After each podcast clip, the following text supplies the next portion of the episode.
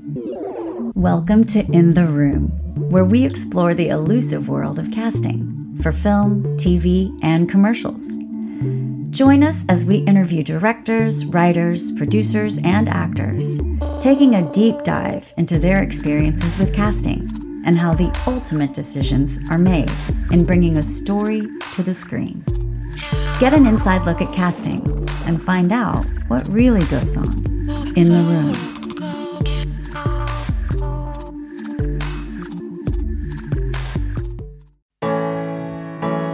I'm Omar, but boys call me Papa Omar.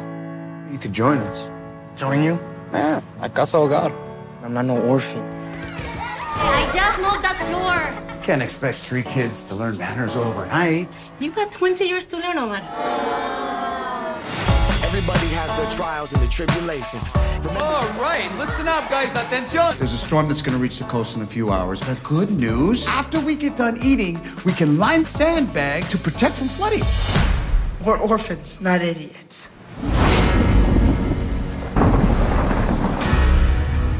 Maybe God just wanted to get all the unluckiest kids in one building so he could crush us all at Gecko, once. enough. Hurricane Odile was the biggest storm we've seen in decades. How much food do we have left? About a week. Well, I'm Heather Kafka, and I'm an actor. I'm John Williams. I'm a casting director. I'm Kendra Franklin. I'm an actor and a casting assistant. and Kendra, I you do look familiar. Yeah, we Sorry to met. interrupt. We met. We met once when I was in Atlanta. We met. Was in, I was I charming? you, yes, you were. I yes, it was in like a intimate, like personal setting. Like we know the same people. Yeah, let's talk about this offline. Right. That's why I said we know the same people. All right. So who are you? Let's. We're gonna tell you who you Jimmy, are. Jimmy, I'm going to tell you who you are. Okay, I'm going to read this Tell me. beautiful passage on this very special episode of In the Room. Okay. Jimmy Gonzales, the son of migrant farm workers, was born in hmm. Texas and raised in rural Oregon. His father struggled with addiction and was in and out of hmm. prison. His mother was disabled after a serious accident. At various points from a young age, Jimmy worked as a drug courier and a lookout. He spent his teenage years living in foster homes, where he dreamed of becoming an actor. After leaving foster care, Jimmy worked construction jobs. By his mid 20s, he was acting in community theater in Austin, Texas. He landed a minor role on the show Prison Break, followed by small roles in shows like The Walking Dead, NCIS, New Orleans, and Sleepy Hollow. In 2018, he landed a recurring role on the AMC show Lodge 49, followed by another role on the FX show Mayans MC. His first starring role came in the 2021 Blue Miracle, headlining opposite Dennis Quaid. For this, Jimmy drew heavily on his personal experience with childhood poverty and foster care to play the role of Omar, the director of a struggling orphanage. And now you can see him in the Eva Longoria directed film Flamin' Hot about the invention of Flamin' Hot Cheetos. From rags to riches. Hey, hey. Dude, that's quite a bio. right? Yeah. Thank you. Yeah. Thank you. yeah. Yeah. I I mean, uh, congratulations too, man. That's a that's a hard hard start. Yeah. Yeah. you know, it's it's interesting. Um, yeah, it, i I mean I know when you when you go through it yourself, you you had to deal with it, so you don't you don't see. But hearing it and reading it, it's like, congratulations, man. You know. Thank you. You made it through. I appreciate that. Yeah. Yeah. yeah, It's it's an interesting thing to hear um because it you know you have a relationship with with it with your life and um it, you know some people look back on their life and they're like oh yeah I had an awesome childhood you know and Who, uh, who are these uh, people? I I'm actually one of them. Okay. Yeah, I've- I had a I've heard- fucking I've heard of rad them. childhood. Yeah see that's it that's what i'm saying It's And my like, cool. adulthood that's a fucking nightmare. but see that's the thing is like i guess like i don't know i i used to have this chip on my shoulder and i and i i know hard to believe uh but i used to have this chip on my shoulder about it man and i hate- i hated like my like when i was a kid i just be like why god you know seriously constantly Um, but now as I gotten older, I realized, man, what an asset. Yeah. You know, Did it what a feel fucking asset. Did it feel like chaos to you or did it feel just like normal because it just is Yeah, your you're just living it. Yeah. Yeah, it was actually uh, quite terrifying all the time.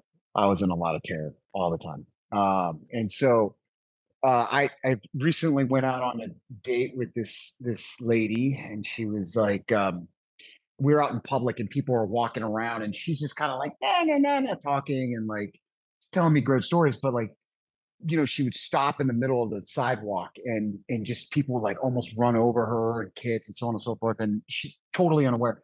But i was kind of like head on a swivel and she's like god you're just like always on point.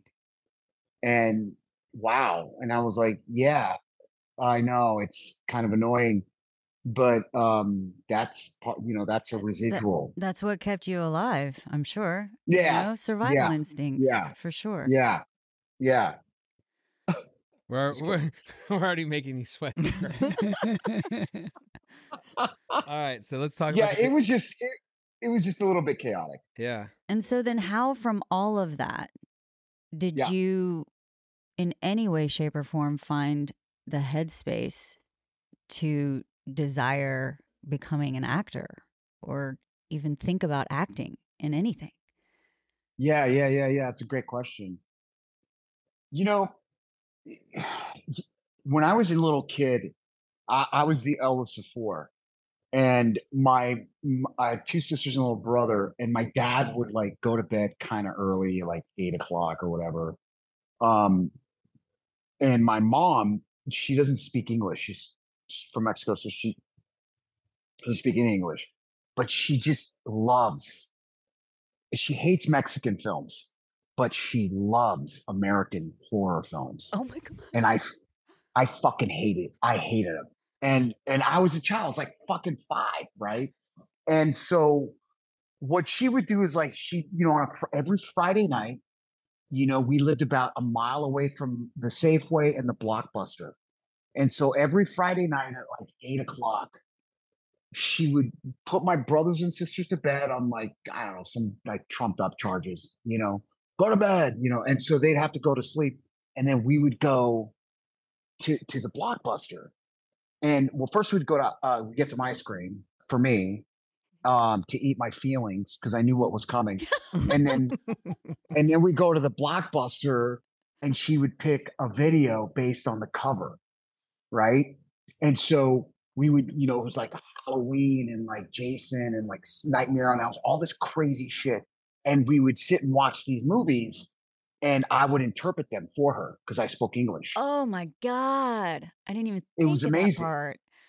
Part. Yeah, it was fucking amazing. And but I was constantly terrified because I fucking hated these movies. I was like, in my little mind, I'm like, this is already a horror film. Yeah. Why do we have to, you know, pack it on? Yeah. Yeah. It's I like, can't even imagine.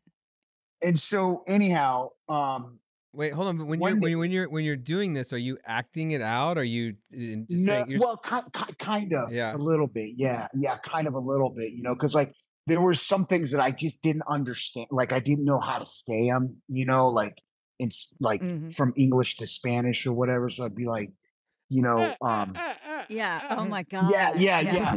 Él, él quiere que ella vaya afuera. Oh. You know, and my mom would be like, why? That's so stupid. You know, ¿por qué? You know, why? You Right. know, I go, um, um, uh, pendeja. you know what I mean? Like, or it's like whatever.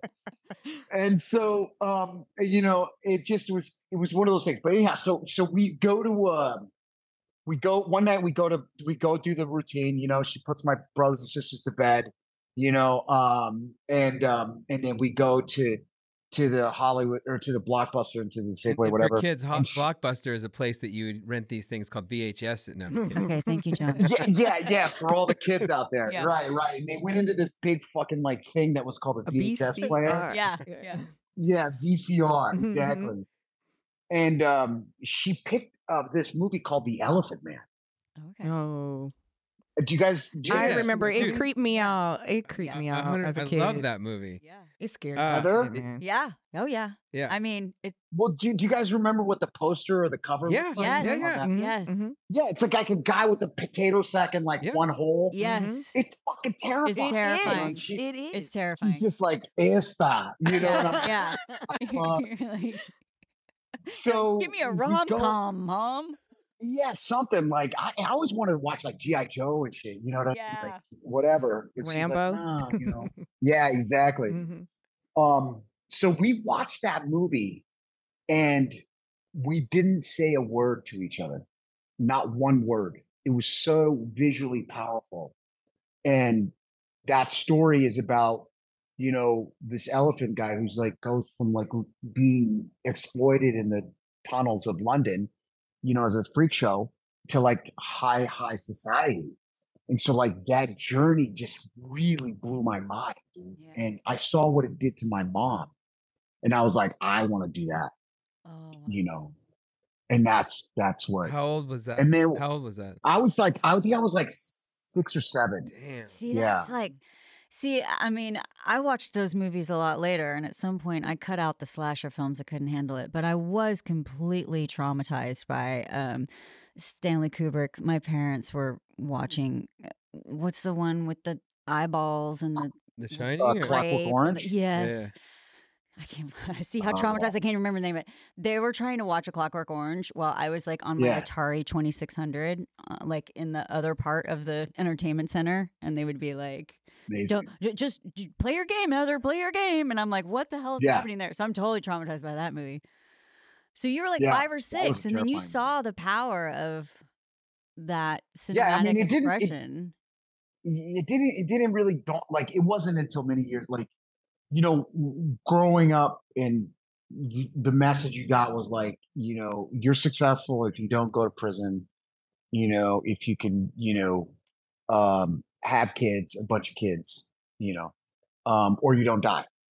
Um and so that's like the ceiling and so like being an actor was like whatever. So um i took the um I took the uh, traditional route of, based on my environment, and I became like a crazy drunk alcoholic, like drug addict, and I just went down that road. And it wasn't until I was like 26, 25 until I was like, all right, I and I had the itch, man. I used to like go watch a movie. I I would watch like six or seven films in the theater a week, you know. Um and um yeah anyhow so I, I didn't really like commit my life to it until like i was like 25 and then i went for it Where were you? How did you end up actually taking steps to do it? Actually i was in austin Yeah. yeah yeah so i i left i left portland when i was 21 and i went to the south pacific this little island called saipan it's near guam oh, Yeah, of Like, course. yeah, of course. way the Why wouldn't you? Yeah. Well, of course, it Makes was- total Nat- sense. natural was- next step. it was in yeah it was like it was like i was like oh you know i'm gonna Did you literally throw You know- something at a, at a at a map like Yeah. a dart? He's like, I can drink dude, there. I swear to God, it, this is just crazy. I, I was actually chasing this girl, and I was going out like I J- met this John, girl you at a should have known restaurant. that. I should have. Come known on, that. Yeah, come yeah, on. Yeah. Yeah, I was chasing a girl, and I was dating her, or I was trying to go out with her. She had just started working at this restaurant I was waiting tables at in Portland, and but she came in to the restaurant to apply to this place, and it was like it, it was they they hired by committee, right? And so you know, you everybody on the staff, if you were on that shift and somebody came in to apply, would uh would interview them. And Sandy came in, and it's in the middle of the winter in fucking Portland, Oregon, where like, you know, just like everyone looks like a vampire by like February. I don't care what nationality you are, you know? And so and so like she came in and she had this like fucking glow. And it was this tan. It was a tan. She had this tan. And I was like, how the fuck did you get that? And she goes, Guam. she told me the story. I was in Guam. I was in Saipan. And I'm like, I'm going there. but in the meantime, can we go out on a date? you know? It was awesome. And she said she like kind of shepherded me through the process. And I ended up like leaving. I met her in August and I was gone in in November. and I was in the island. It was the first time I ever experienced a a, a, fucking sunburn. It was it was it was atrocious. So from Guam Uh, to Austin. Well, so I go no, I go to Saipan. I'm there for two years, and then I go to Maui for like six months and just surf and smoke weed. And then I go and I come back to Portland. I'm like, I'm literally there for like three weeks, and it's like raining like crazy. I'm like, fuck this place. Like, and so I go to Mexico, and then from because I have family in Monterrey. From Monterrey, I went down to Cancun. I got this job interpreting um for this tour guide this this this like a histor this guy who was like a historian and he would take Europeans through the Mayan ruins like Chichen Itza, Tulum, Xcaret, all these places. And I I I got connected to him to this company called Gray Line Tours. I was there for about eight months and my contract was up and I was like, all right, I'm ready to go to New York City and become a big actor, you know? And I was telling my boss I was leaving and they hold on to your shit, like your passport and stuff while you're working. And this guy's like sitting in a desk and he's just like, Oh, you wanna you wanna be an actor, huh? And I was like, Yeah, you know, I'm gonna be an actor, this. And he's like, he's like, but like every day you act like while you're here, you know, with all the people, right? And I was like, Yeah, but it's I don't think it's the same. He goes, No, no, it's the same thing, man. You wanna stay. You wanna stay. And I was like, No, no, no, I wanna go, I wanna go. And he goes, Listen, you go home and you think about it. And then tomorrow we'll talk some more and he's got my fucking passport. And so I call my I call my uncle who's in Monterrey. He's like a big business dude there, and he goes, um, he hears he goes, okay, tell me again what he said to you, and I tell him.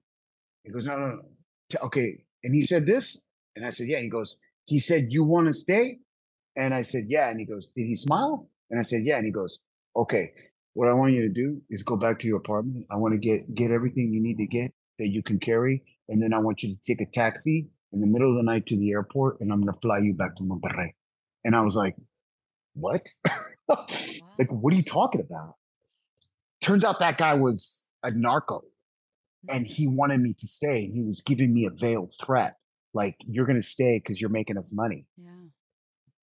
And so I I had an ID from Portland and I got on a plane in the uh, Cancun airport and flew back to Monterrey. And then my uncle paid to get my passport back from that guy.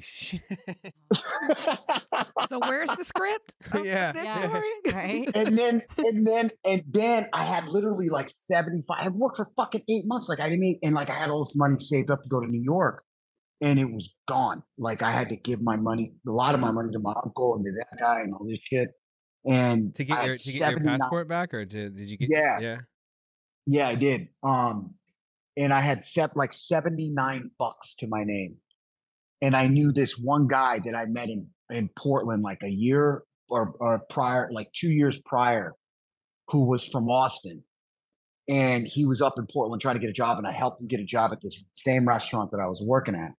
And he gave me my he gave me his number and he gave me his sister's number who lived in Austin. And she goes, he goes, uh, if you're ever in Austin, give my sister a call. And I was like, okay, cool. I fucking still had her number. So I went to the Greyhound station in Monterrey. I bought a one way ticket to Austin. It was the only place I can get to from Monterrey. So I went to Which was Austin. seventy nine dollars. Yeah. It was literally like 70 bucks. I had like nine bucks to my name. No joke. And I get to Austin and I call this this girl and she used to work at Chuy's and she's like, "Oh yeah, yeah, yeah, my brother told me about you. He actually lives here now and he lives off of Oltorf." And I was like, "Oh, really?" She goes, "Yeah, you should give him a call. His name is Eric." And I was like, "All right, I'll call him up." I call him up. This other dude picks up. His name is Flounder. I never got his name, his real name. And he was a big pot smoker. And he's just like, yeah, hello. And I was like, hey, man, I'm looking for Eric. Is he there? And he's like,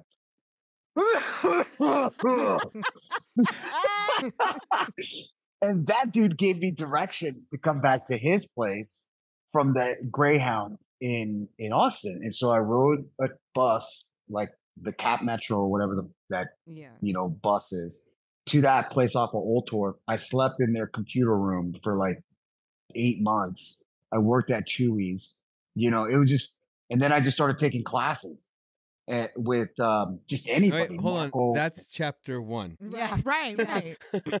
that's like. the- Oh you- yeah, yeah, yeah. yeah. Sorry. Yeah, that's That, well, sorry. that's the that's the. Yeah. I mean, if you just you just sold, I think someone Right, on that's on, on a on a publishing deal. I think you just made a publishing deal for your bio. Yeah. How did you yeah, find, how did you find an acting class? You asked um, around. You knew people. Yeah, I started. So I remember I was talking to Eric and all these other dudes at Chuy's. I was bussing tables. I was like 24 or whatever. And um, oh, oh no, no. And so so I started working at Chuy's and then um do you know where Lifetime Fitness is on Fifth Street Yeah. in Lamar? Yes. Mhm, mhm. It used to be called um Gold's Gym, and it was also, and then after that it was Pure Austin Fitness. Yes, and now yes. it's Lifetime. Yes. So before the Whole Foods was there, it was just this big, huge, empty lot. And and I I rode my bike. So I really, when I was in Saipan, I really got into fitness. Um, and it was just kind of like I was just working on this. I was what I was doing is I was trying to like stop drinking, and I was using fitness as my addiction. And so I was like, I need, I need a fucking gym to go to. And I walked into this building, the Pure Austin building, the Lifetime building, and it was just being built. And I walk in, and this dude, it wasn't, it wasn't even open. And this dude comes up to me and he's like looking at me. And he goes, Can I help you? And I was like, Yeah, man, I'm looking for a job. You know, I want to work at the front desk so I can get a free membership. And he looked at me and he's like, Well, and I could I could think about it now. We used to talk about it all the time, but but he kind of looked at me funny and he goes, Well, I don't have a job in the front desk, but I have a job at the smoothie bar that's going to be behind the front desk. Do you want to do that? And I was like, Can I get a free membership? And he's like, You got it.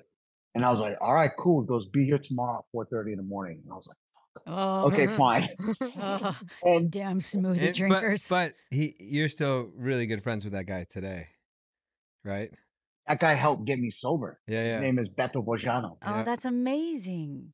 Yeah, yeah. Oh, that's amazing. And so I started working there, and then all of these actors would come in, like Sandra Bullock, Russell Crowe, Dennis Quaid. I fucking served Dennis Quaid smoothies when I was working there. that's amazing. I bet you he- guys talk about I Swear to bet You guys he, talk he about it? remembered you too, right? Dude, we were doing press, and one of the fucking anchor, like one of the journalists was like, we just saw a Facebook post of somebody that worked at the Pure Austin, where you used to work, Jimmy, smo- serving smoothies.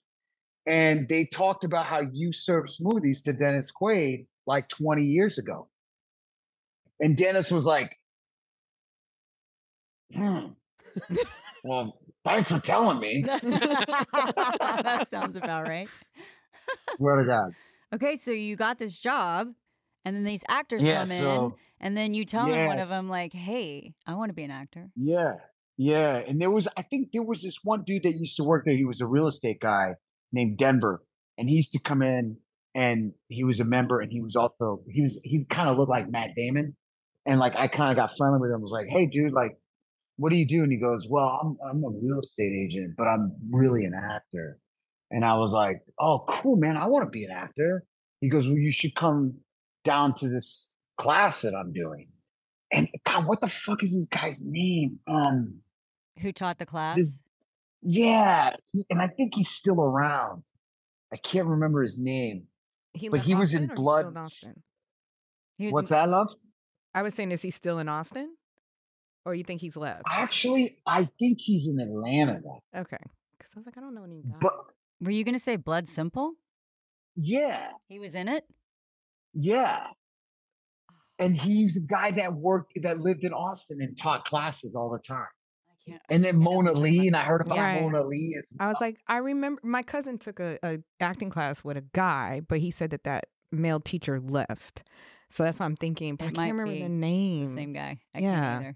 Can't either. Sorry, sir. Yeah. Whoever you taught all of these great classes, none of us can remember your name. Sorry. he was a really nice guy. And one time, like we had a falling out because I was doing a scene and he interrupted me, and I was like, "Don't fucking ever interrupt me," you know. And he was like, "Get out." oh shit. It was Note crazy. to self: Yeah. Don't cut Jimmy. Don't cut Jimmy off. oh, let him fucking finish. Did you ever get to go back? No. Okay. no, No, no, okay, so not. then then what are you doing? Then you audition for stuff or you how do you get an agent? Did you get an agent? Oh, that's this is a pretty good story too. So, I mean, not that I've told any good stories up to this No, point, with names but like Flounder and Denver, I'm really bored. Denver's great, dude. He's still an agent in Austin, a real estate agent, Oh, that's and he awesome. quit and like, yeah, he's a good dude. And he like saw the movie and he was like, man, he, he wrote me. He's like, dude, I'm so like, it's so inspiring. I remember all this stuff. He was like super nice. Well, um, I was with um, I was with a, I guess Acclaim is that is that yeah, their name? that's what it's Acclaim? called. Yeah. Y- and they they they've had a really interesting like history in Austin. like they've yes, gone they through have. like crazy stuff. Yes. I was with those guys, and I was like not getting any auditions. Like, this is bullshit. You know, I don't. You know, and then everyone was like, you should, you should go with this new lady named Heather. And I was Mm-hmm. like, who's that? And she goes, oh, there she's from New York. Her name is Heather Collier. She's a Mm-hmm. fucking hustler. She's like, no bullshit. You know, bad act. You know, I was like, I want her. Yeah. And so, Talk so about like, Heather just got the a great endorsement. I know. I was Yeah. like, that's my agent, so totally. she yeah she's she's great no bullshit right Everyone so she was officing she- yeah exactly Mhm. everybody wanted her. Mhm. and so she was uh, do you remember when she had the office over off of uh um on the other side of lamar like where she had this office in this like she had this little it was almost like a little dungeon it was like a, in the basement of this house you know i don't know it was just like a small place but when i lived in portland i i was a bike messenger and that was like i love biking i bike all the time and i had the bike messenger bag and i had the hat you know and blah blah blah blah blah and i used to walk around in my cleats in the grocery store and be like kalank kalank kalank you know all this bullshit. And like i'm like how am i gonna get you know how am i gonna get to this lady? You know and I, and i was also doing a play downtown in like downtown austin. And i was like okay huh. I go you know what? Fuck it. She's from new york. Like you know i i i I, I used to be a bike messenger. Like, I'm just gonna fuck my act my way into her office. So I got a little clipboard, I got a manila envelope, and I got um some some uh uh pa- like some tickets or whatever, like for for the play for opening night, which is like, don't ever do that. Like, wait for a couple of weeks, oh, you Right, know, to invite an right. Not opening. you gotta get all the anxiety out. it was just like the stupidest part of my plan. But I said, fuck it. I'm gonna give it a shot. So I put on my little stupid little biker cap. I put it down low. I got the manila envelope. I put it in my messenger bag and I rode my bike over to her office. And I walked in, I had a little clipboard and I pulled out my thing, like the manila like envelope, and I had my my my paper clip and I pulled it out and I handed it to her.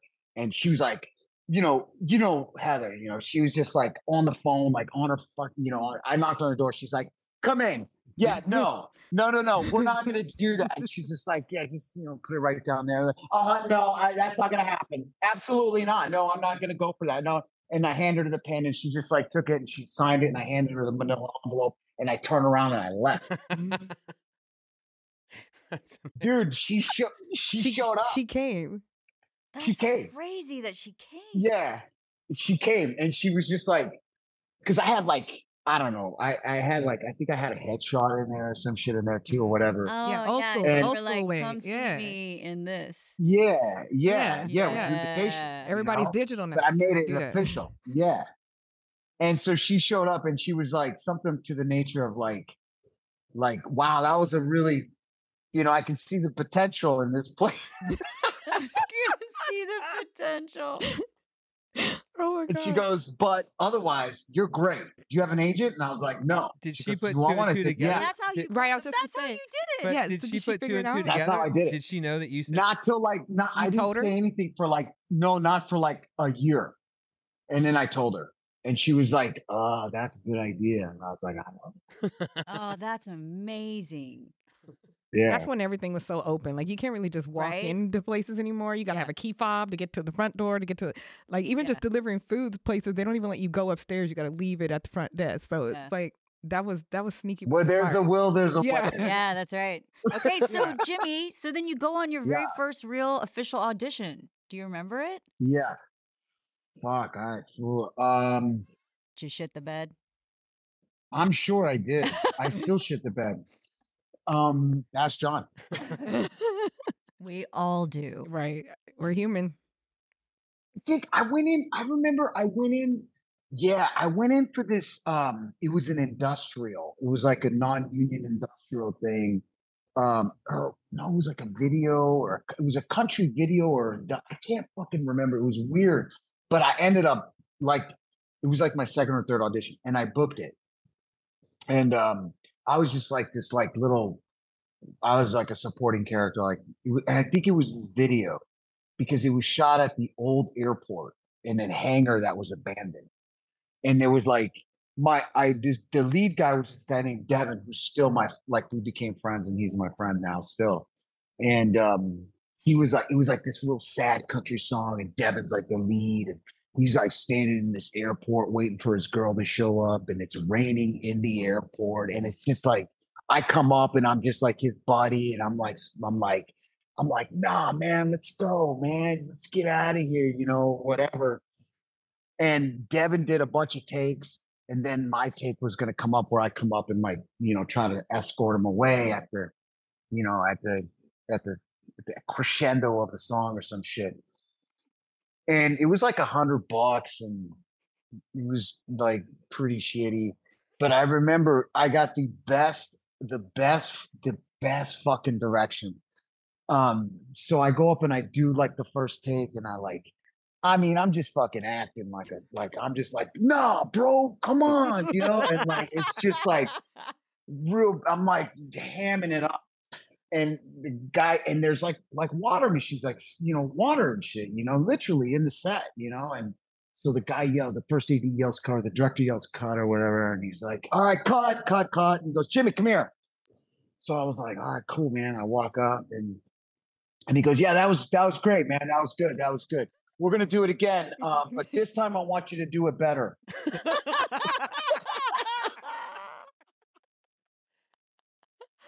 That, I mean, Well, that, that's always the first sign. That was great. Yeah. No. No. That was great. No.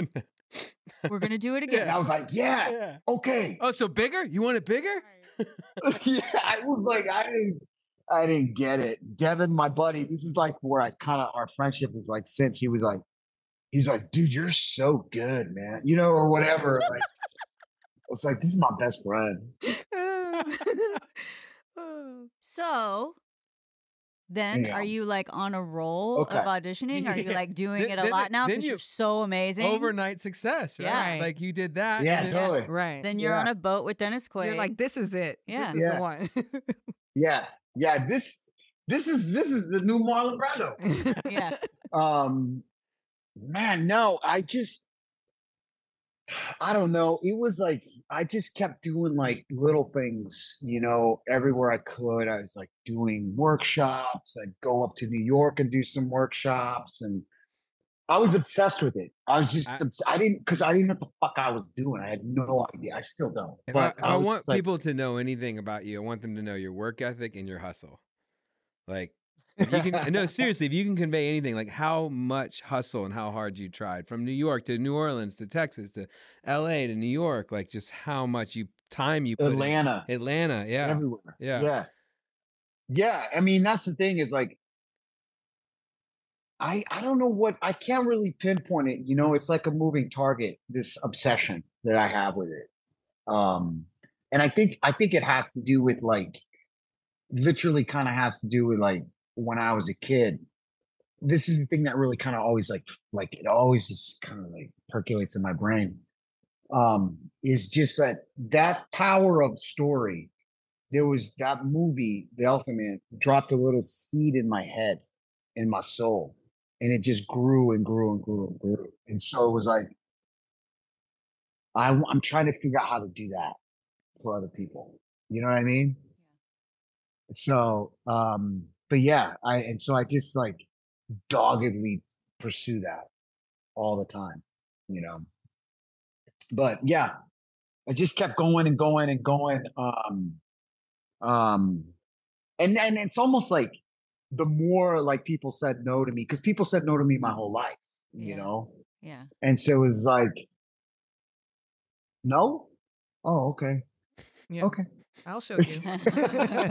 okay, okay, you know. Um, but damn, I'm getting tired. Is this you now, Jimmy? Getting tired? Um, I don't know. I don't.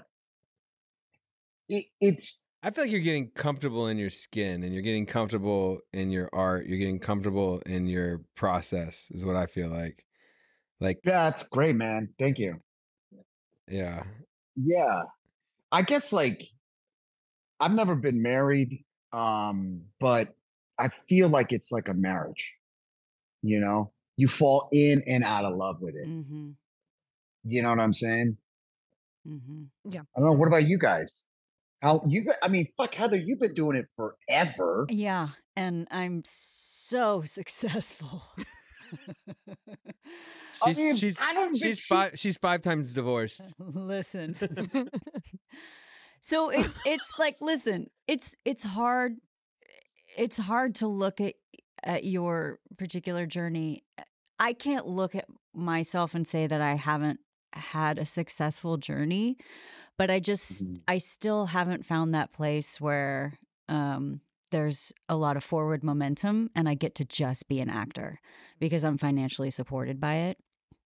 And now now that I'm older, I don't know. I'm having some real issues where it's like I want that comfortableness of being able to just live in this one skin and not have to constantly fight for a fucking dollar. And I'm getting tired. You know, I'm Yeah. getting I'm getting tired of I too have hustled from the minute I wanted to do it at 6 years old. It's all I ever wanted to do and have hustled and Mm. hustled and hustled. And just now at over 40, I am tired, you know?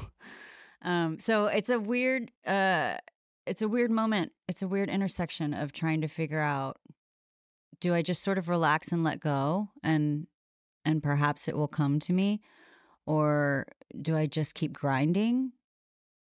Um I don't know that it's like too long in the game now to just ever completely just walk away.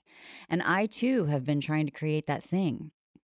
That thing that you saw, that power of storytelling, that's what got me.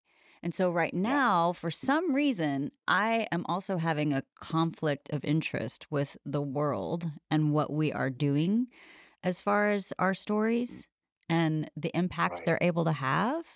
I'm having a real uh, disappointment in it where I don't know if it's, we just have too much of everything all the time, too much product, that nothing is sacred. But, you know, back in the 70s and even the 80s, it's like that movie coming out, you know, in the summer, it, that's the only time you got the blockbuster. Halloween was the Mhm, only time you mhm, got the scary movie. And so it was like really, everything was really impacting and precious. And I feel like almost nothing is anymore. There's just so much that I'm or, or you it. come across something and it's like siloed in this world and you discover it, you know? yeah. Yeah. And you're like, have you seen this? And everyone's like, no. No. No. Yeah. 'Cause there's it's like we're not it's not joining us all together. It's not uh it's not collectively impacting us and that was the that was what was always the important drive for me. So, I don't know. I'm soul searching. That's for another episode. Well, I'm curious. Is like, y- you know, there's a lot to unpack there, and and I I appreciate that transparency because that's that's a hard thing I think for people to admit that they're in this place of um, uncertainty, Mm. right?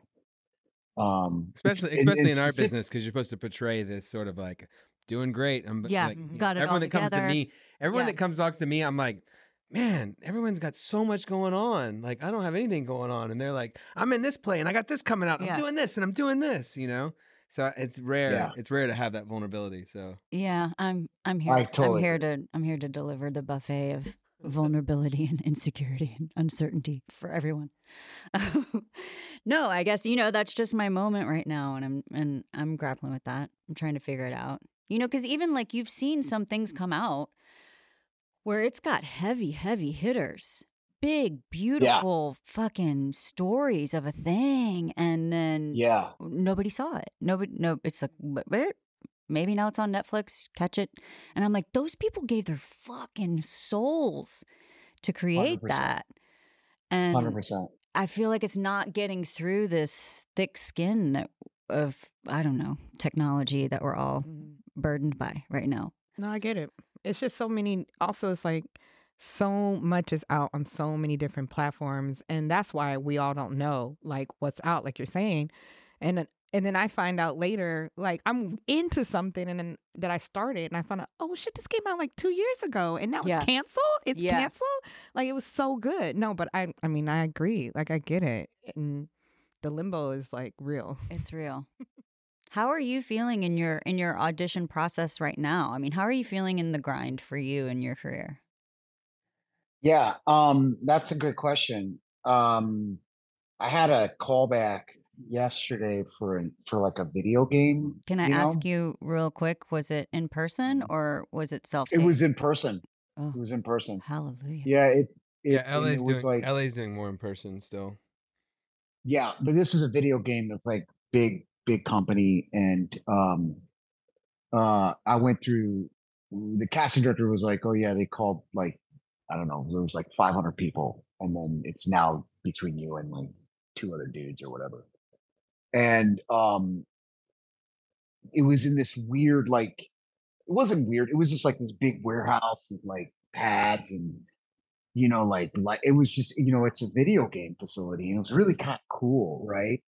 But there was like five people in the room and they were all behind like doing technical stuff and they were like you know recording me and doing sound and all this stuff and it was interesting because like at first it it was the first live audition I've been on in a, a long time um maybe about a year i would say or so It's almost like a screen test.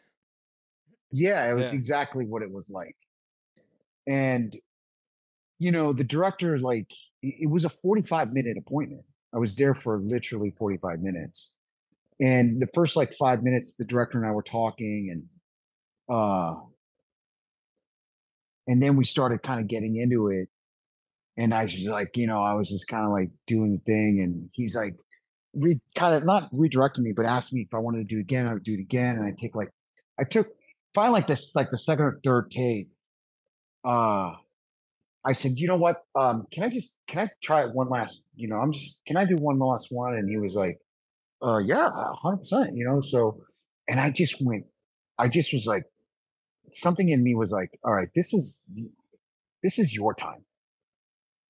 You know this is not about them this is your time. So let's tell this story right now. And i just i just fucking went for it and uh then he, he was like okay and he goes that was amazing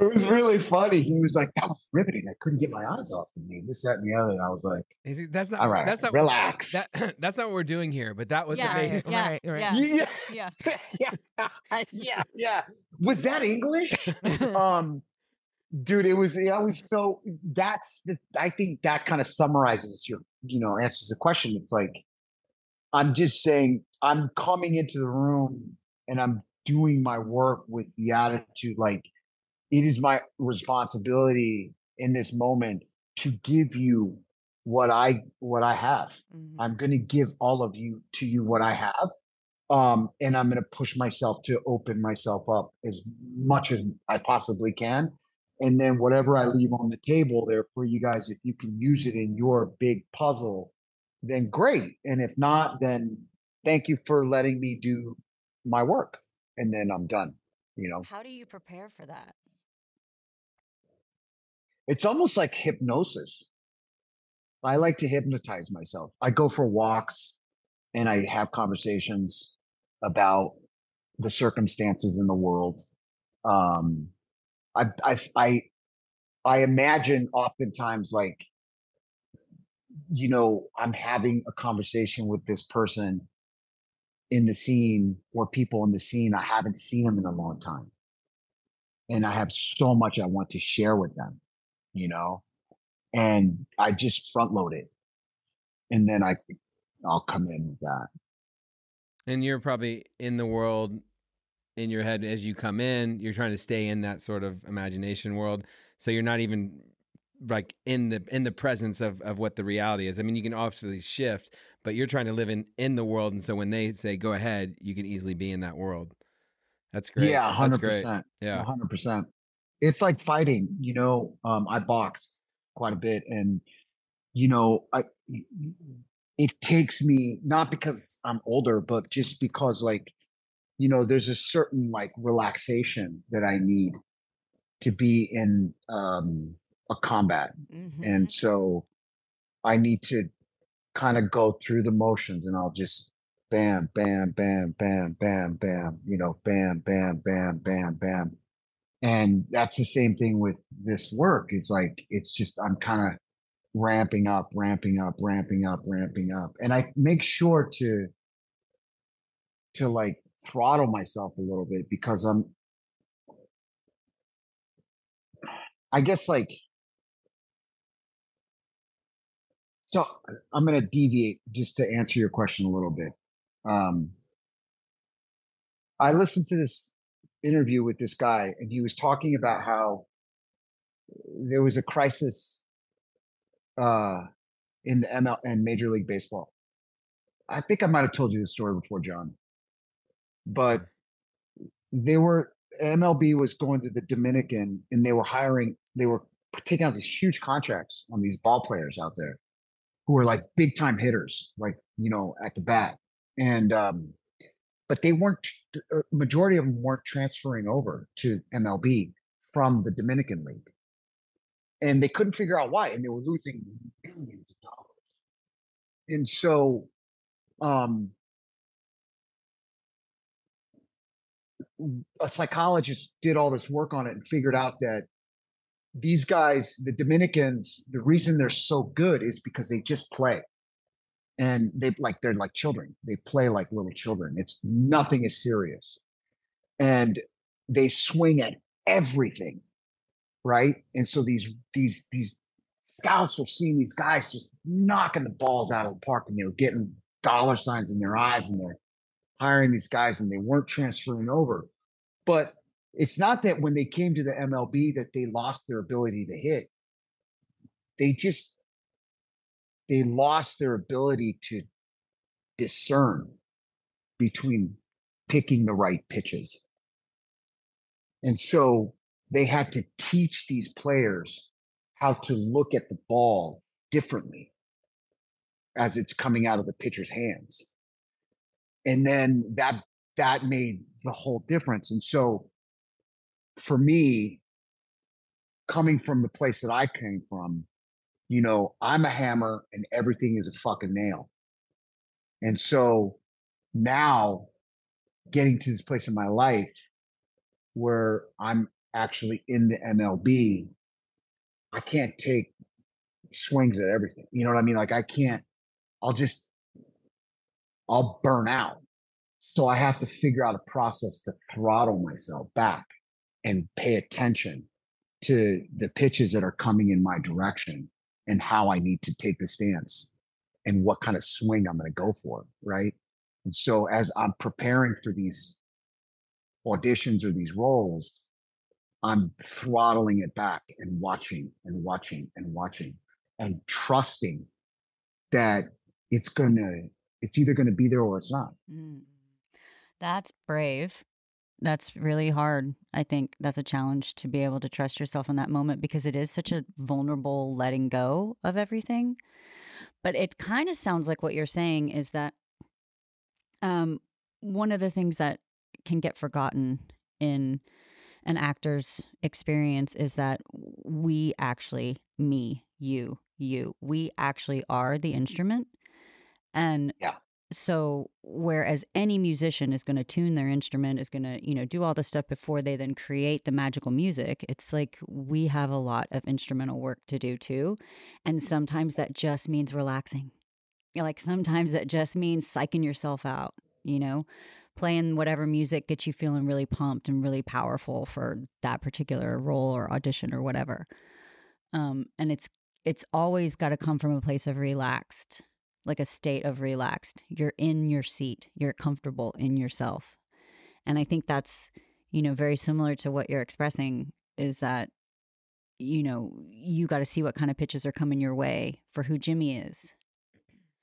I mean, Yeah. I, I think also too in, in in the room, it's like it's a pass on that song. It's not like I have to. I'm playing the song. It's my music. I'm gonna come in and perform the song for you. I'm not playing this song so that you tell me I'm playing the song right. Yeah. This is just my Right, chance right, to play the Yeah. song. That's right. And I'm gonna Yeah, play. I'm gonna play it this way, and you might have some ideas about, hey, I want the tempo like this, or you know, change it a little bit.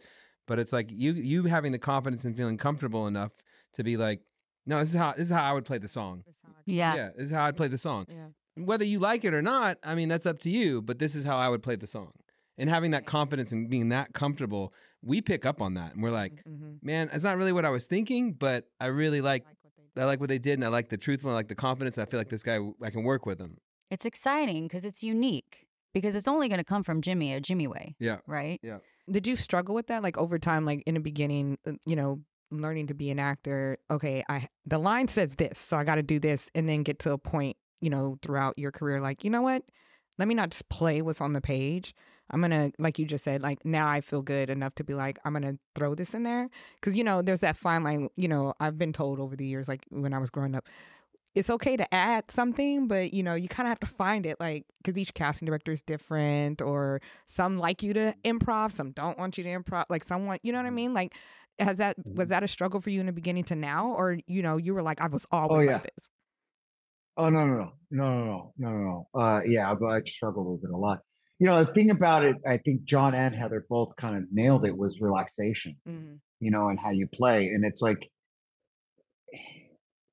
people think like I. I mean, maybe this is just I don't know. I I hear I hear people used to say that to me all the time. Just you know, you just gotta relax, and I'll be like, "O- Okay, but how the fuck do I relax? What do you mean, what I Brian? It's just like- I'm totally fucking relaxed, Yeah. man. I'm fine. I'm fine. Yeah. I'm fine. Yeah. You know, it's just like If I get this, it's gonna Whatever. change my life. Yeah, totally. no big Yeah, deal. yeah, Big deal. Yeah, yeah, totally, exactly. Or like, you know, lead, lead lead in a television series, Yeah. no big deal. Six year contract. I'm Yeah. fine. This- Yeah. This is this is fine. You know, it's like, dude, like I, you know, yeah, I, I think that like what I've real, what I've discovered is about relaxation is this is what I love about fighting. Like you're in a situation where there's a person who's punching you in the face. Okay. the way you tell stories, you're so dramatic. This is what I love. I About swear to God, yeah, you know, they're punching you in the fucking face. And you have to be relaxed. right, Like, really? right, yeah, right, yeah. right, You- right. And you You know, voluntarily walked yeah, into this. yeah, yeah. You And chose you this. volunteer. you, You probably chose paid put on for a it. fucking cup. Yeah, You put on a, you know, yeah. you put on some gloves and you're physically. So, I mean, dude, a three minute round is like running a fucking mile That's sprint. long. it is hard. Like, I don't care how great a shape you're in, it is physically exhausting. Mhm. And you have to be so present and aware. So basically, you have to be relaxed. Well, the only way to find the relaxation in that situation is with a fuckload of pressure. You have to be under the heel of that pressure repeatedly before you realize, like, okay, being tense is not going to help me in this situation. Why? Because I just got punched in the face Mhm, mhm, two seconds ago and I was tense. mhm. So, you know, you'll be in there with some killers and, you know, you're getting hammered on, right? Especially when you're tired and you can't protect yourself. But once you get into that groove and you really just kind of let it go and you get real comfortable, you start to see the world. It's phenomenal. Like you'll see, like, okay, he's gonna drop his hand right here, and I'm gonna come right over the top and I'm gonna nail him as soon as he does it. Why do I know that? Because I can see him shifting his weight. You know, it's wild. Well, so the other can- side of this too is that you're relaxed, but mm-hmm. then you have to go instantly aggressive. Mm-hmm. That's Yeah. what I'm Yeah, saying. yeah. Mm-hmm. It's all and it's eh, the the principles they rely. I mean, they really do cross pollinate in these situations. God, you just made me want to you take know- boxing. Yeah, I like, took- like every actor just signed like- up for boxing. Yeah. class. I remember Yeah. I took Krav Maga in, in college. I remember the first time I got hit in a sparring, and I was like, the f-.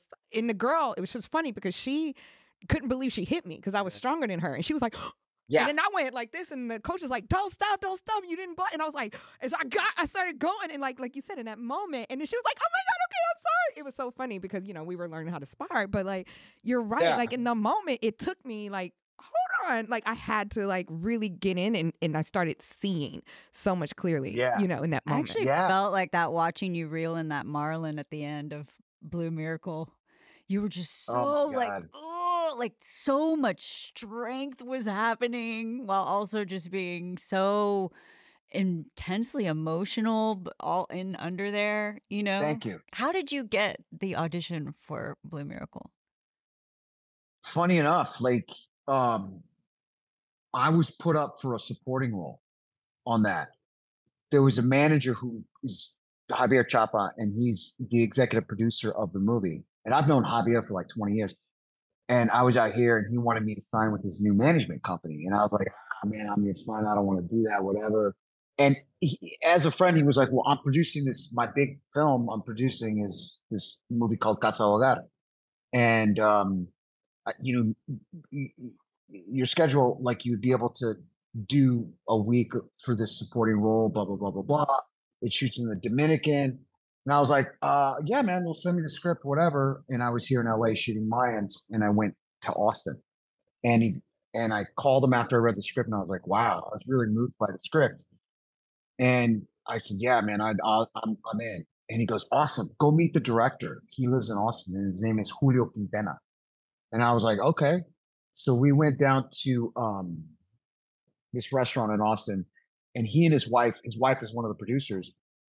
I thought you were gonna And, say. I uh, thought you were gonna say we went to Chuy's where I used to bust tables. Yeah. I took him to Pure Austin and I made him a smoothie. um, I wish. But we sat down and they brought their six month old little baby girl, right? And, you know, they're new parents, you know? And so I don't give a fuck what anybody says. But I think dudes also have like that maternal, but Yes. but yeah, hmm they do. A hundred percent. I mean, like I see a kid and I'm just like, huh? You know, like it's crazy. Your You're all, you're all started gushy. to- Your heart melt. You started lactating. I started lactating. My shirt got all wet. It was weird. And um, and um, Johnny's all, Jo- Jimmy's all, my milk came in. It was crazy. My boobs were so sore. yeah, yeah that's, that's right. These are the things we say. Yeah, yeah, That's yeah, right. yeah. So I s- we sat down and we were having this meeting about the project, and I just I had this little girl, and you know they were so hungry. They had they had not gotten a lot of sleep, and so I had their their. I was like, "Can I hold the baby?" And they're like, "Yeah, you know, of course." And so I'm like holding the baby, and she's just like, "Dude, I was mesmerized by her, and I just paid attention to her, and like occasionally answered a few of their questions or whatever." And then they ate, and they were so appreciative, and they're like, "Oh, Right. They oh finally had time to Yeah. eat. And Yeah, they were like, exactly. Papa Omar. Mm-hmm, mm-hmm. dude, I left that meeting and I called Javier and I was like, dude, I'll push a broom for these people. They're amazing. Yeah. And he's like, all right, well, Julio's calling me on the other line. I'll call you back. He calls me back. Javi calls me back like two weeks later. And he's like, there's something in the works, you know, just stand by, blah, blah, blah. And I was like, all right, bro, later, you know, I'm shooting Mayans, you know, riding motorcycles. And um, yeah. Hold, Um, ride motorcycles holding babies. Yeah. yeah, it does. Um, dude, yeah. So I end up, I end up getting, you know, getting an, you know, Julio said that Javi told me that Julio called him after that lunch meeting and was like, "That guy's not my supporting character. He's my lead. That's my lead."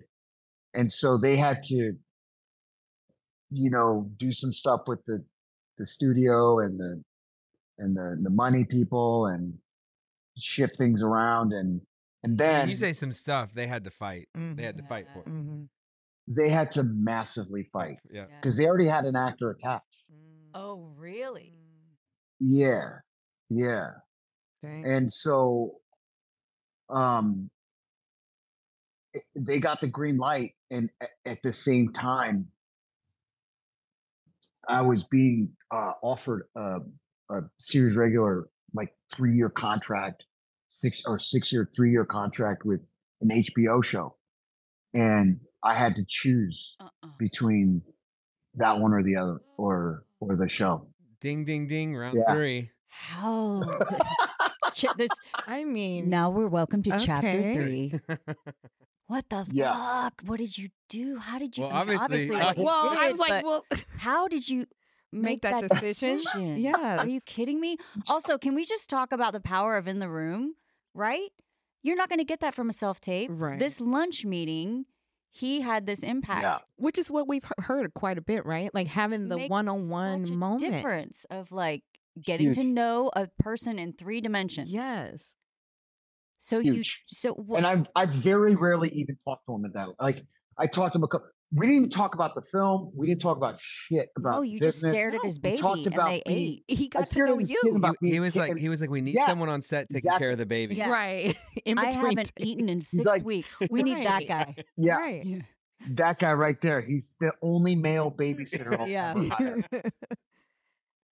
Ever hire. So It was how, amazing, How man. did you? How did you how did you- turn down an HBO series for three years? Like, Well, um, I hold up in an Airbnb. I had okay, so so one thing led to another, and um, the casting people for HBO and and the producers, uh, Javier in particular, found out about what was going on, and that, and so WME got the studio got really nervous, and they were like, he needs to make a decision like by Monday, and um, I had a weekend to think about it. And I hold up in this Airbnb because I wasn't living in LA at the time yet.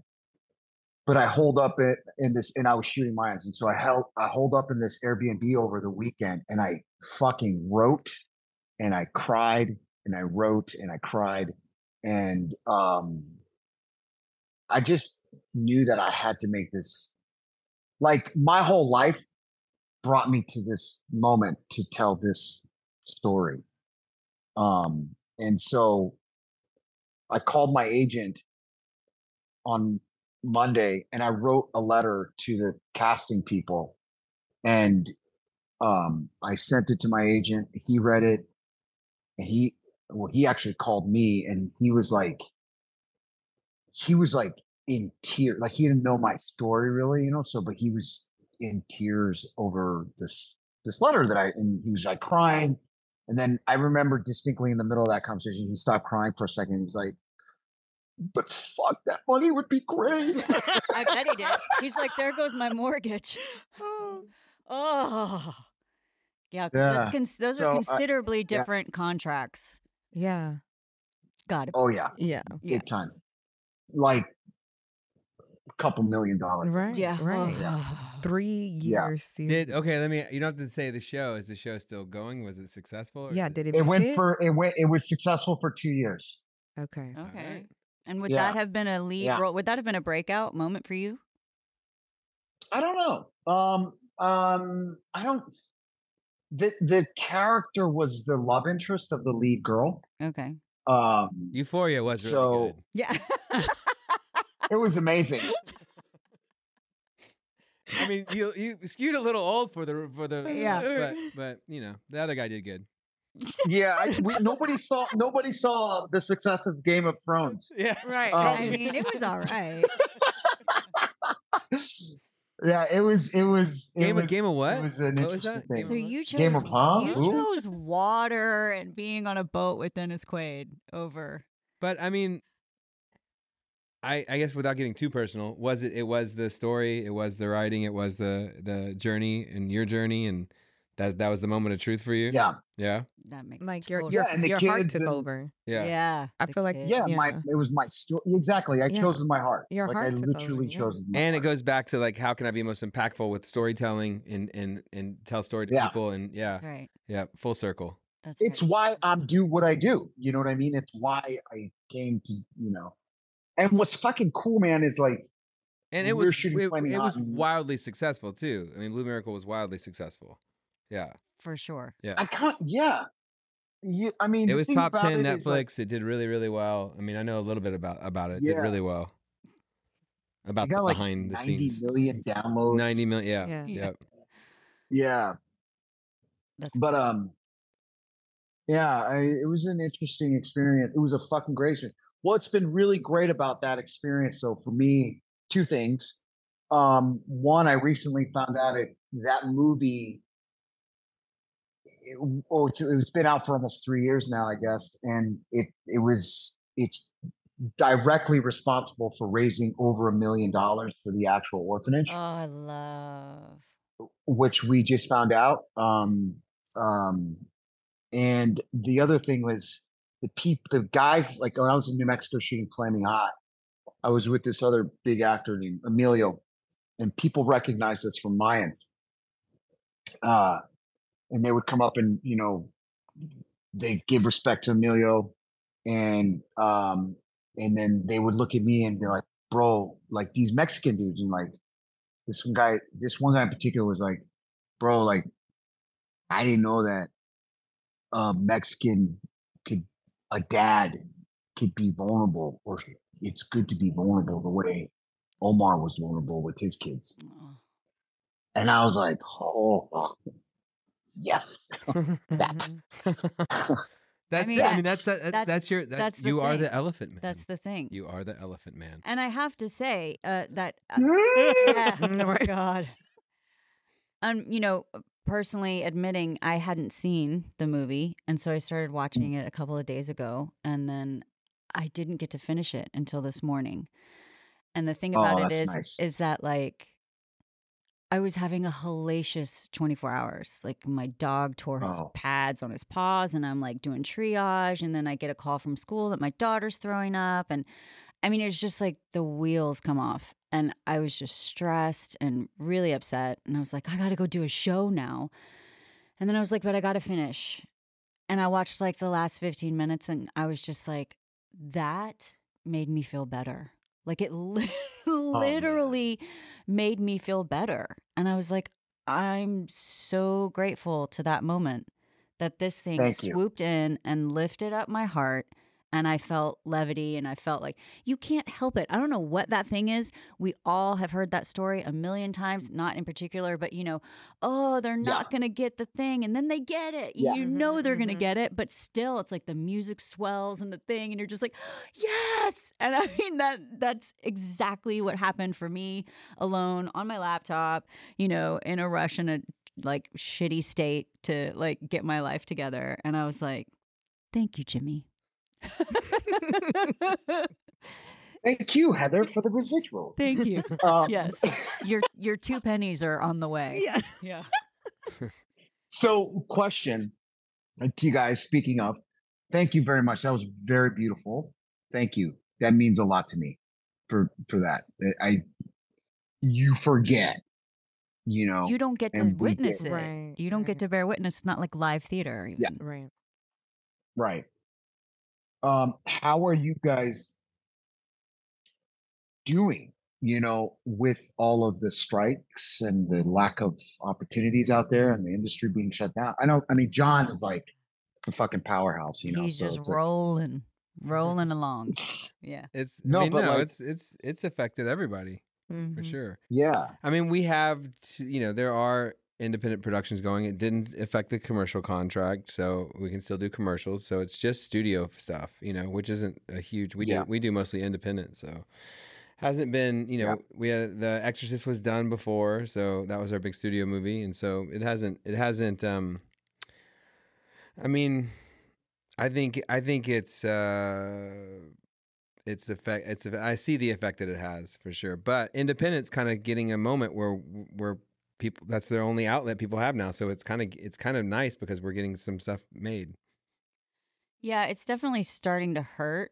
Uh, um, but when it first rose up, I was having like what I kind of felt was like my own sort of Me Too moment because I was living in Austin. I was raising a kid and I was still trying to make a successful career out of being an actor. And the last five years, I kept getting these contracts or I'd get a show here and there. And I kept being like, why isn't this enough? This isn't enough money. Like, this might i mean this- reoccurring roles and like yeah reoccurring roles like not even you know like we've gone from guest stars to now reoccurring which back in the day i would have been like okay i'm gonna be okay for a hot minute Mhm. and instead i was like Yep. it's only a thousand dollars Mhm. and like i'm only gonna shoot one day and then the residuals are just nothing and i was like why isn't Right. this working and i thought it was me like i thought i just didn't get successful enough fast enough and i needed to get that series regular i needed to get that lead role or whatever and i thought it was just me No, it's not just. and then all these people started coming out of the woodwork and i was like okay no so me being freaked out about these contracts paying less on the day the residuals being just Yeah. horrible if not non-existent this isn't Yeah. sustaining me like i'm not going to be able to uh be an actor that exists in this industry because it's i Right. can't i can't feed my family Right. so it felt really it felt kind of good. It was like, oh, there is like when she the B girl in that movie in that music video shows up on the island and there's all the other B girls and it's like, oh, Yeah, yeah. oh, there's more of us. We're all oh, oh, great. Yeah, So Yeah. it felt really yeah. empowering to me, you know, that we actually did yeah. it. We actually went on strike and we actually said, listen, fuckers, like let's Yeah. get real. Like you have to Yeah. at least pay us enough to eat. Mm-hmm. Yeah. Mm-hmm. Yeah. Andra?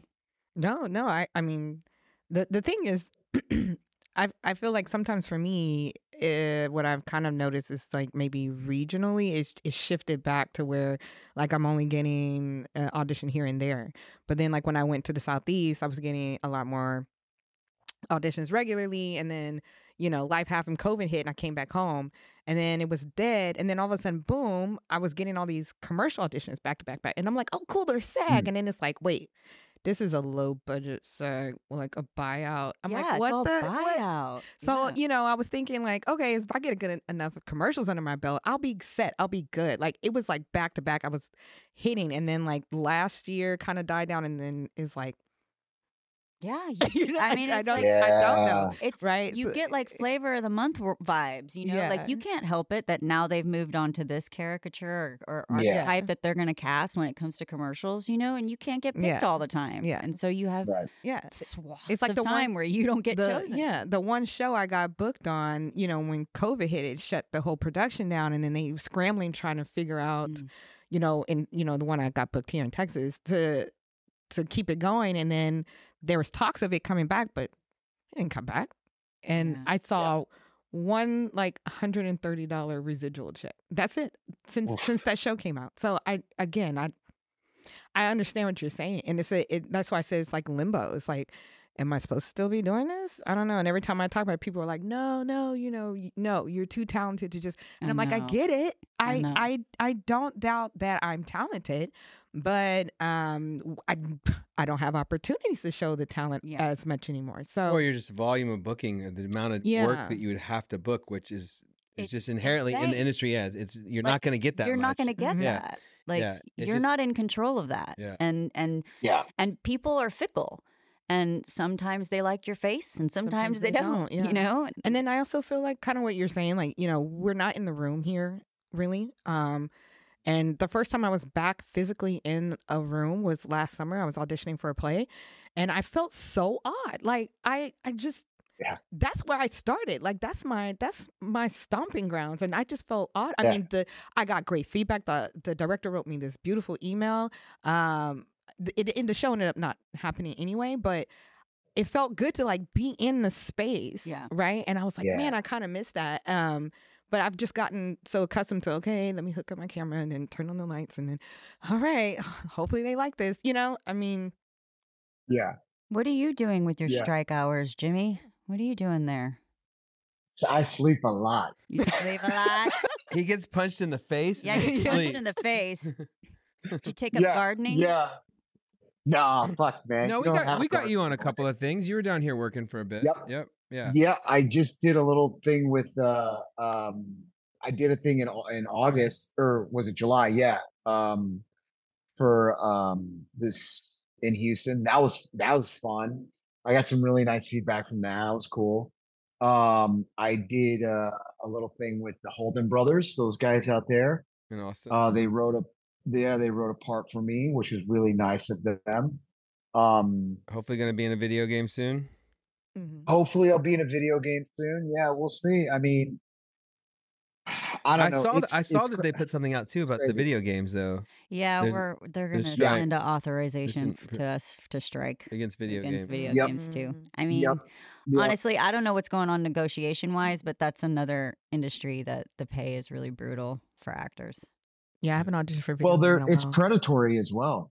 Yeah, Uh, as far as like what what when they they do with they take images. you. Yeah. Mm. Yeah. I heard about Yeah. one guy who was like saw himself in a completely different video game and was like, "Wait, what the Like I didn't do Yeah. that. it. yeah. yeah." It, it was probably the same article I read about, or maybe it's a different guy. I mean, but it was a guy I read about who got a call from a friend, and he was like, "Bro, Yeah. kid's playing I'm this. playing that, you. is that the one? Uh, you're talking about?" yes, Yeah. yes. I'm playing you. And he was like, dude, that's awesome. He's like, yeah, what game? He's like, you know, I didn't realize you were in this game or whatever. And he goes, wait, what? And he goes, yeah, I didn't realize you were in this game. And he's like, yeah, I didn't realize that was in that game. Right. Ugh, yeah. That's horrible. Well, let's hope you actually book that video game job and they don't just use all of that motion capture they did on your audition. Yeah. Creative. yeah, man, that would be horrible. But uh, you know, I'm I'm trying to. Again, it's like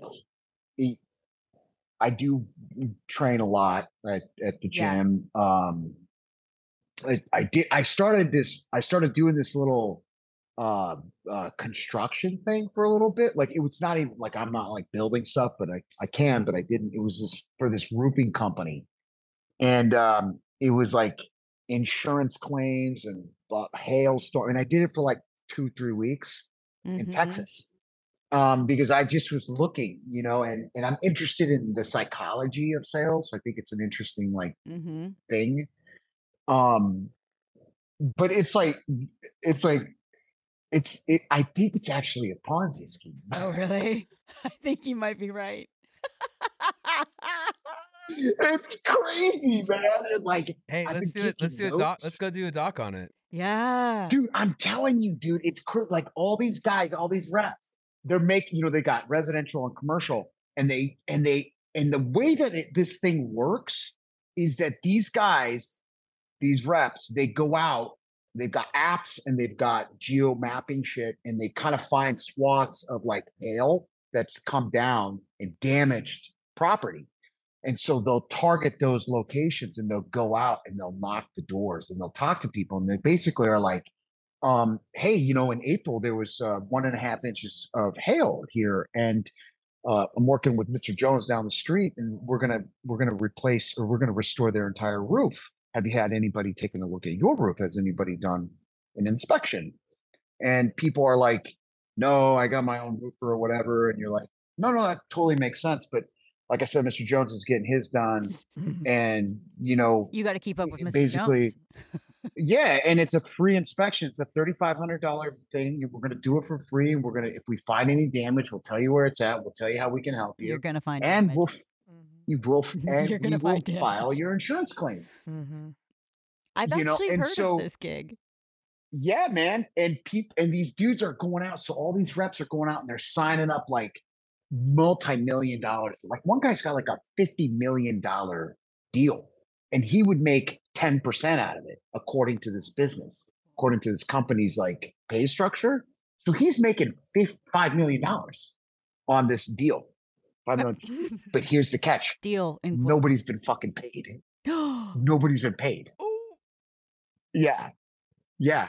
And so all this like all this work has been done, all this construction work has been done from this company, but none of the reps are getting paid. They're getting like little draws here and there. I'm like, this is a fucking mafia. Oh.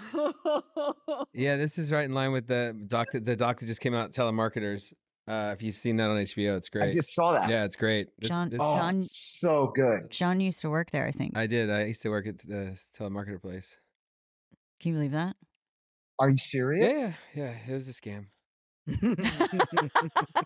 he he's on he's on he's come out out of the dark side now. He's, Yeah. he's on the good. I mean, dude. I mean, it's Were an- you one, as- were you I mean, one early- the it was like smoking weed, not not. at your no, desk? no, no, no. It was it was in L.A. and uh, it was you know, I mean, as er, as we're you're young, you're doing everything, Mhm. doing anything, You're trying to Yeah. survive. and you're trying to get a job that allows you to go do auditions. and, Yeah. you know, Yeah. yeah. So Yeah.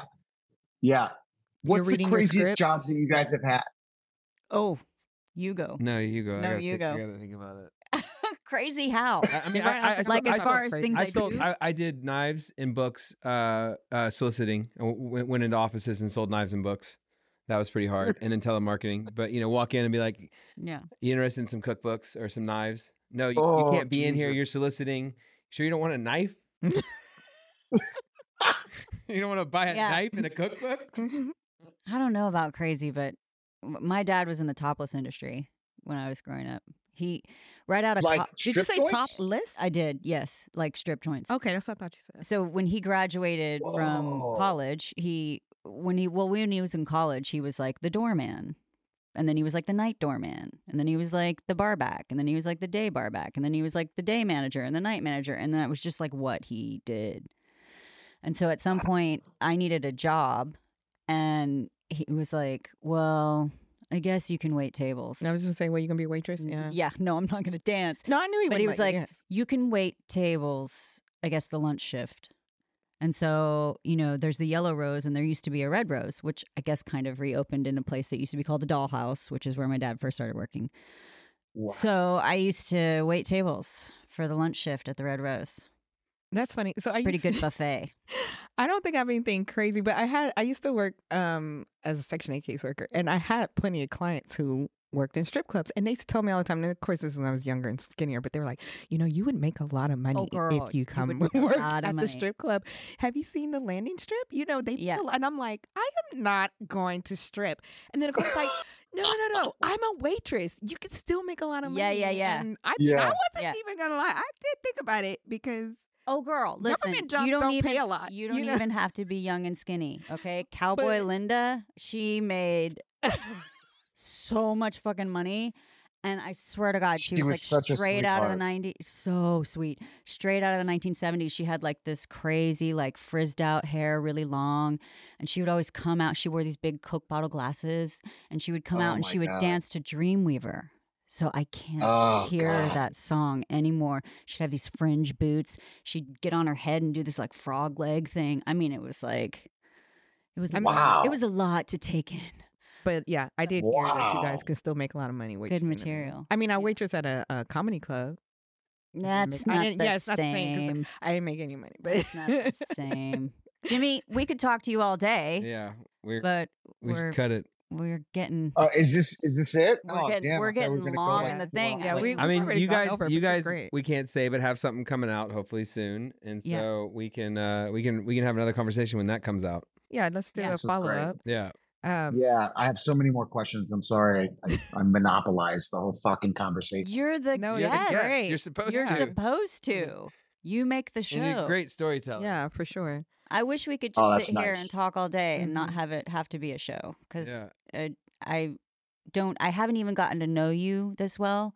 I feel like we talked once in a parking lot. Like I don't know what the Yeah, I context mean, was. sa- same. At but the I'm Red Rose. like- I was Yeah. probably trying to pick up on you. No, okay, or get a job or something, or like, can you get me your agent? You know, you were you were on the grind, Yeah, yeah, but yeah, yeah. For I ju- honestly, I just I miss you. I love your face. I wish you all the you. best, and um, you know, come stay for a little longer than a day next time. Yeah.